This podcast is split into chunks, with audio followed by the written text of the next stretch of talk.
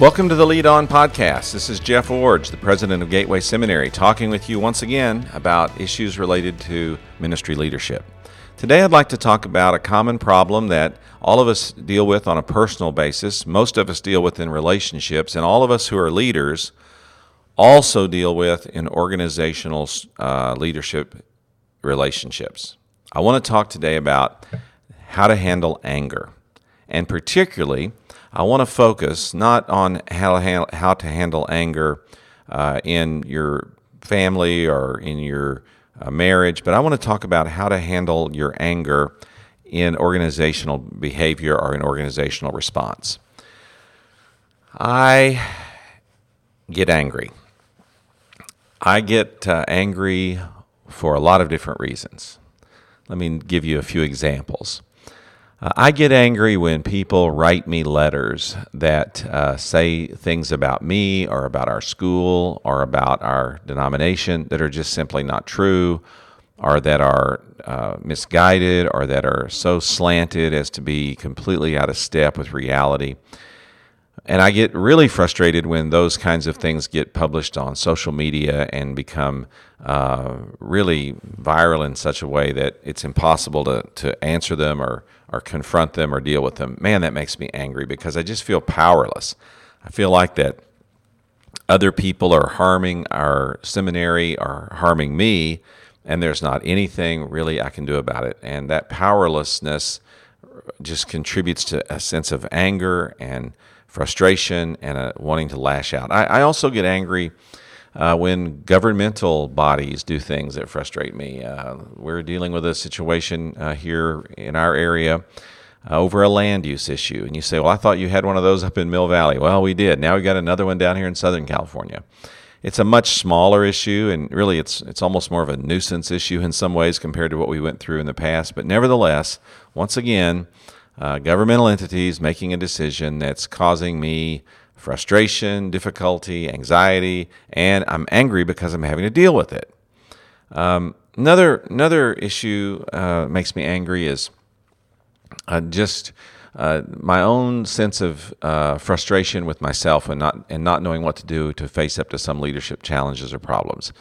You know, I have an issue here at the seminary or a problem that I'm facing, and I can't seem to figure out a solution, and so you know, I, I, just get angry with myself because I'm just, I'm, i feel inadequate. I feel like I'm not able to do the job. And I just think, I, why can't I figure out the solution to this? And it just makes me angry and frustrated with myself. So uh, there's some transparency for you on the podcast. I, I get angry with people who attack me. I get angry with governmental bureaucracy that stymies me. I get angry with myself when I'm not able to do what really needs to be done to move the seminary forward in the way I know it needs to go.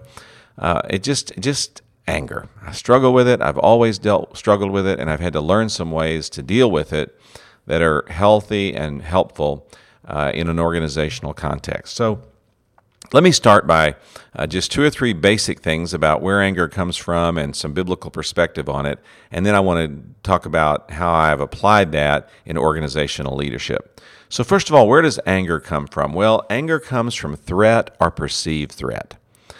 In other words, when you feel threatened or you perceive that you are threatened, you will respond with anger. Now, these threats can take many forms. Uh, one person grouped them into three categories. He said you can be threatened in your physical self, your social self, or your extended self. Let me give you an example of each.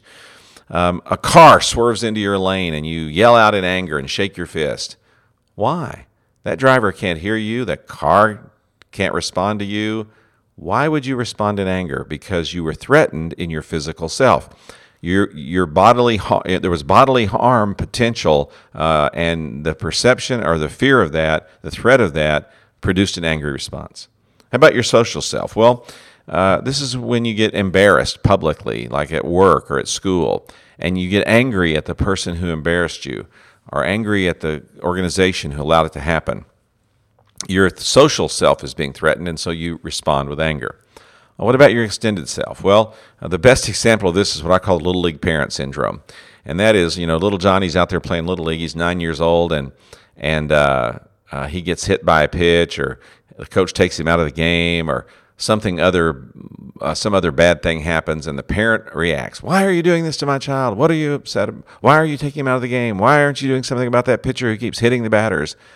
Well, little Johnny's not saying anything. Why are you saying anything? Because you have projected yourself through Johnny and what he's experiencing you feel like you're experiencing and in some way it looks makes you look bad or it brings you harm and so therefore you react with anger so anger comes from threat or perceived threat and it can be to your physical self your social self or your extended self uh, and this happens in organizational leadership as well when you get a, a threatening letter, uh, it threatens uh, your social self, it threatens your extended self.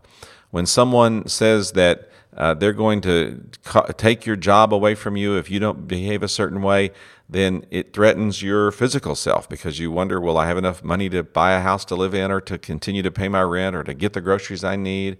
Uh, your physical self. So when people threaten you, uh, even in organizational context, you're, you, you experience these same threats to your physical, social, and extended self.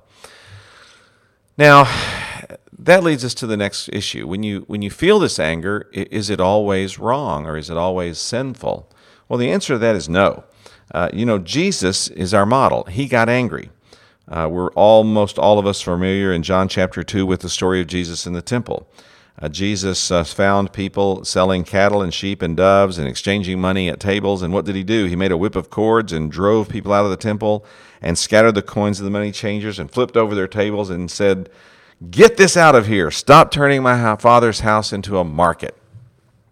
Jesus definitely was angry. And then he got angry one time with the Pharisees. Uh, Jesus uh, healed a man, and the Pharisees were upset about it. And so Jesus asked them, Which is lawful on the Sabbath, to do good or to do evil, to save a life or to kill? But they remained silent. He looked around at them in anger, the Bible says in Mark chapter 3, and deeply distressed at their stubborn heart, stubborn heart said, to, said to the man, Stretch out your hand. And then he healed him. And then uh, Jesus got angry one time with the disciples um, the disciples were bringing little children, or people were bringing little children to Jesus, and the disciples rebuked them and said, You know, get those children away from Jesus. He's busy. And when Jesus saw this, Mark chapter 10 says, he was indignant. So Jesus became angry with the disciples and told them, Don't keep children from coming to me. This is who the kingdom of God is made for. Let them come to me. So we know that anger is not always wrong or always sinful. Um, Jesus got angry. So we know that anger can sometimes be a motivator for us to right kind of behaviors. And that's what we want to talk about. How can anger motivate right kind of behaviors, particularly in an organizational or a church leadership context? Now, Paul also gave some instruction about anger. In Ephesians 4 26 and 27, he wrote, In your anger, do not sin. Do not let the sun go down while you are angry, and do not give the devil a foothold. Now, Paul says it's possible to be angry and yet not sin. He's echoing what I've already said about Jesus. Anger is not always sinful. Anger can become sinful when it motivates actions or is an excuse for actions that are detrimental or destructive, but anger can be managed well so that it produces something that is not sinful and has a positive outcome. Now, when Paul said, uh, Be angry, but do not sin, he then, then gave two instructions. He said, Don't let the sun go down on your, angry, on your anger, and don't give the devil a foothold. So, what does this mean? Well, first of all, it means don't hold on to anger. Don't let the sun go down means uh, deal with it and deal with it now. Label your anger for what it is. Make a reasoned response to your anger and allow your anger to motivate appropriate behavior.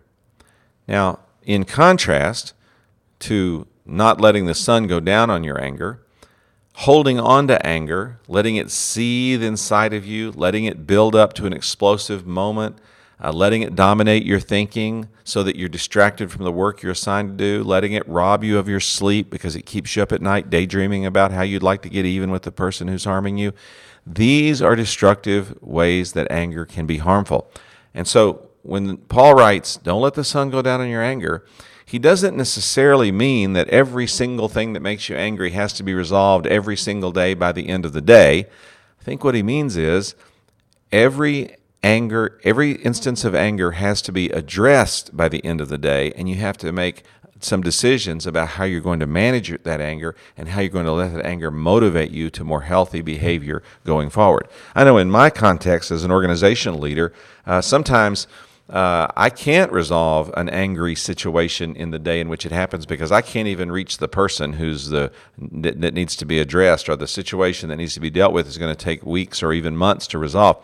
And so it's impossible for me to resolve every aspect of anger by the end of the day, but it is always possible for me to address my anger to understand, label it for what it is, understand where it's coming from, and make a plan of how I will let it motivate me to positive or healthy behavior. It is possible to do that by the end of every day. And then he says, don't let the devil have a foothold, or don't let the devil have an opportunity. And I think Paul is saying here, don't let your anger motivate you to do something destructive. Uh, when anger produces destructive behavior, it causes the problem to be compounded uh, and especially the relationships to be fractured in ways that are much worse than the original incident incident which prompted the anger in the first place. And this kind of fracturing of relationships or intensification of difficulty is the devil's foothold to continue to bring about organizational dysfunction and even chaos because of anger. So here's what we've learned so far anger comes from threat or perceived threat to your physical self, your social self, your extended self. When you feel threatened, whether it's real or not, when you feel threatened, your first and most natural response is anger. Now, that is not always negative or always sinful. Jesus models for us that it is possible to be threatened, having worship practices threatened, having uh, religious, or, or, excuse me, having relationships threatened, having uh, kingdom advance threatened. When these things were threatened, Jesus responded with anger. But he responded with anger in purposeful, intentional ways that enabled him to use that anger to accomplish something good. That's what Paul's writing about when he says, Be angry, but don't sin.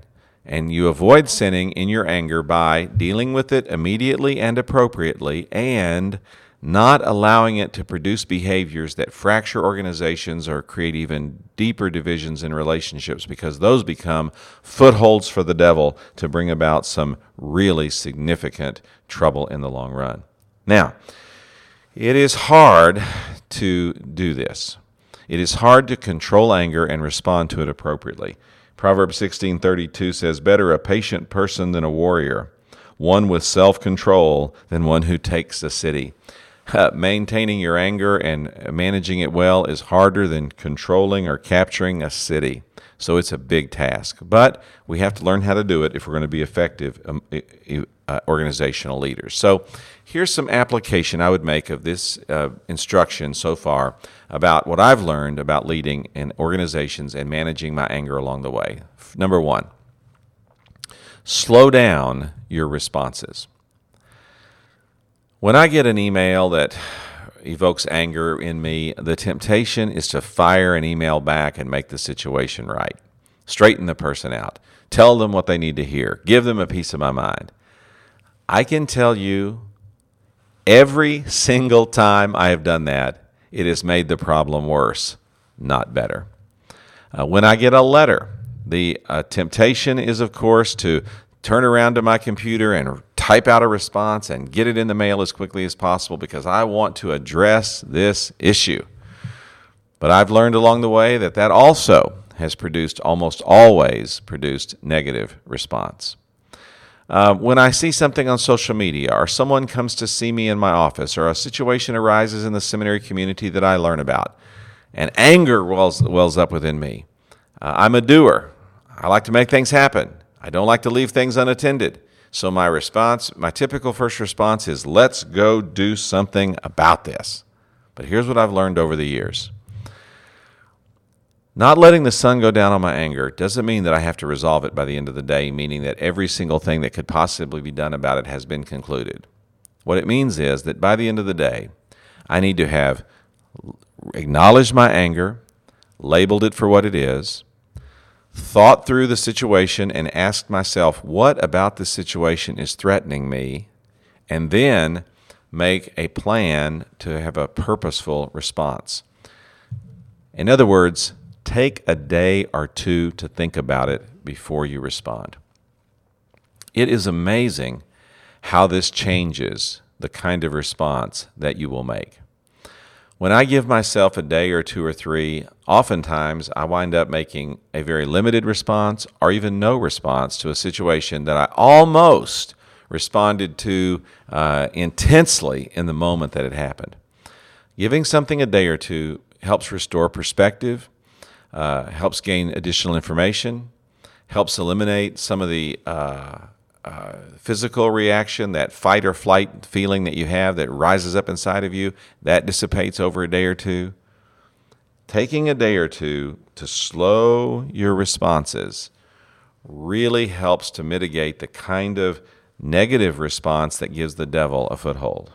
Now, another thing I've learned in slowing my responses is this when I do make a response, when I do make a response to some situation that has evoked anger in me, if I'm going to make that response in writing, I ask a couple of other people to read what I'm writing before I send it. And I ask people to read it who are uh, trustworthy, like vice presidents or, tr- or board, members of our board of trustees, but not involved emotionally in the situation. In other words, I want dispassionate people to read what I've written and really think through it with me if it's what I want to say and if it's how I want to say it. And I will tell you that in almost every case, in almost every case, uh, when I've asked people to read something that I've written in response to an anger inducing situation, they have edited my work, toned my work down, removed inflammatory words, and helped me to write something that was far, far better than when I first uh, drafted it. So, when you're making a written response to an anger inducing situation, ask some trustworthy counselors or some trustworthy advisors to read your response and edit it, reflect on it with you before you finalize it and send it.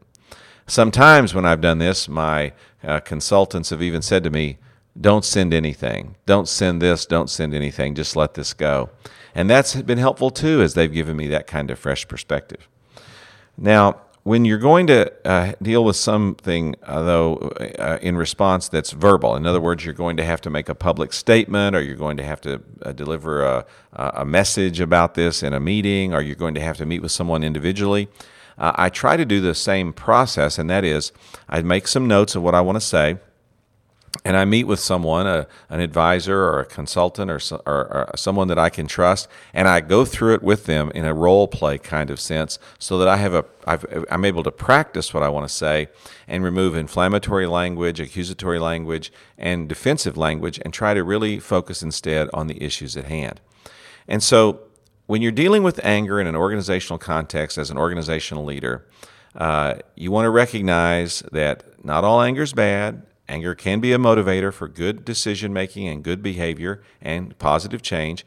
We want to manage our anger so that we don't sin, which means we we resolve how to deal with it on on a, a, a daily uh, and, and immediately, but that we recognize that that resolution and that implementation may take a few days or even a little longer than that. And in the context of doing that, um, we want to avoid destructive activity that gives that the devil that foothold that Paul warns about. So I think the first step to make all that a reality is to slow down your response. To avoid the temptation to send back a quick email or a fast letter or to call an immediate meeting or to make an immediate statement or to preach an immediate sermon, slow down your responses.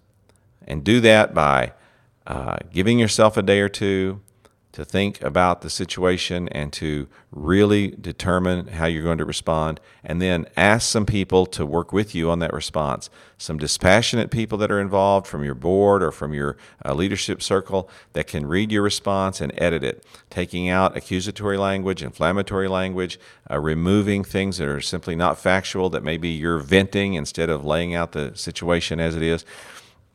Get someone to help you. And then if you're going to make a verbal response, do the same thing. Uh, get someone to role play with you what you're going to say or how you're going to say it, and to think through the phrases you're going to use and the tone you're going to use and the facial la- or the body language and facial expressions you're going to use. Do some role play of your response uh, before you do it and with a dispassionate person. In other words if someone has attacked you your family don't do the don't have your wife read your response email or your uh, or role play your response with you. She is not a dispassionate participant. Uh, get someone from your board to do it with you. Get one of your elders to do it or get someone on, on your leadership team but get someone who's not directly involved that's trustworthy and help let them help you with the response you're going to make then a second step uh, to organizational response is to really learn to diagnose threat and to lower your threat threshold.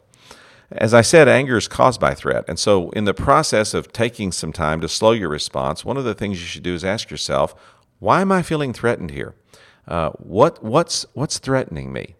Uh, for example, in my earlier years of denominational leadership, I would get a letter from a pastor that said something like this I'm demanding that you do this, and if you don't do this, I'm going to have your job. And frankly, when I first started getting those uh, those letters, they were uh, they were disconcerting and troubling to me. And I wondered, uh, what what do I do? What do I do? Then I realized this letter is no threat to me. The the only persons who can have my job are my board. And so if they tell me that they want me to be replaced or to be removed, then yes, I have to respond to that. But if a person writes me a letter and says that, that's really no threat. And so while my immediate response to a letter like that uh, used to be uh, anger and, and anxiety and uh, a lot of tension, now my response to a letter like that is, well, all right, uh, if, if they want to approach the board and get a hearing there, then that's fine. Uh, and if the board makes that decision, then that's a decision I'll live with. But in the meantime, I, I'm not going to let this produce an angry response from me the threat has been lowered because I recognize there, there's really no threat here. And if there is a threat, it's very minimal because that threat has to be exercised with a whole bunch of trustees who are going to weigh in on this issue before a final decision gets made. Uh, so another one is, uh, you know, to lower your threat level uh, about financial risk. I remember one time um, I was uh, dealing with a situation here at the seminary where I made a bad financial decision. I I've told this story before, but I made a decision once that cost the seminary $25,000. And that, that was so uh, frustrating to me. And I got so angry about that decision, angry with myself. And as I was thinking through, why am I so angry with myself? I realized, well, you're, you're angry because you feel threatened. Uh, you f- your your social self is threatened. You feel like once this is well known, you know people won't respect you as much as a leader, or your your physical self may even be threatened. They the board may say, "Well, you got to pay some of that back," and they may give you a reduction of salary or something like that, which may hurt your uh, you know your ability to maintain your standard of living and care for your family and all the things that go with that.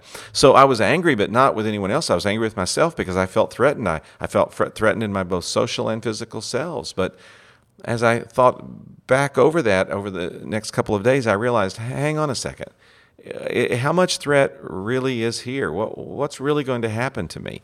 I might, I might have some consequences, but I, I don't think they're that fearsome and fearful. And so I disclosed what I had done to my board chairman and to, to others in leadership, and their response was, Wow, you made a mistake. Okay, welcome to the human race. Uh, this was in the context of a $100 million land transaction 25,000. Yep, that was a mistake, but we think it's a mistake that we can manage. So I had spent a couple of days stressing because of the threat of this horrible mistake, but really, in reality, the people around me said, it's not really that big of a threat. It's just a mistake. You've owned up to it, you've acknowledged it. Now let's move on. So I guess that what I'm trying to say is you have to learn how to diagnose threat. What really threatens you? And if it's a real threat, then the anger that rises up within you, uh, the fear, the anxiety, all of that, let it motivate you to healthy action. But if you look at the threat and realize, wait a second, I'm reacting to something here that's either not real or not nearly as significant as I'm making it out to be, then that lowering of your threat, threat threshold will dissipate anger in your life. And then, as I've said, slow your responses, lower your threat threshold, and then last, let your anger motivate you to effective action on the real problem. Now, this is very important for organization leaders to diagnose. What's the real problem? Because, quite frankly, people who are uh, reacting to us and attacking us are often doing so on more superficial issues. And we have to have the organizational leadership discipline to continually ask ourselves what's the real problem that I need to be addressing or the real issue at hand? And to have the discipline to keep our focus on those real issues and not be sidetracked chasing down these peripheral issues. Uh, someone would, it's an old analogy, but uh, you can't spend all your time putting out br- brush fires.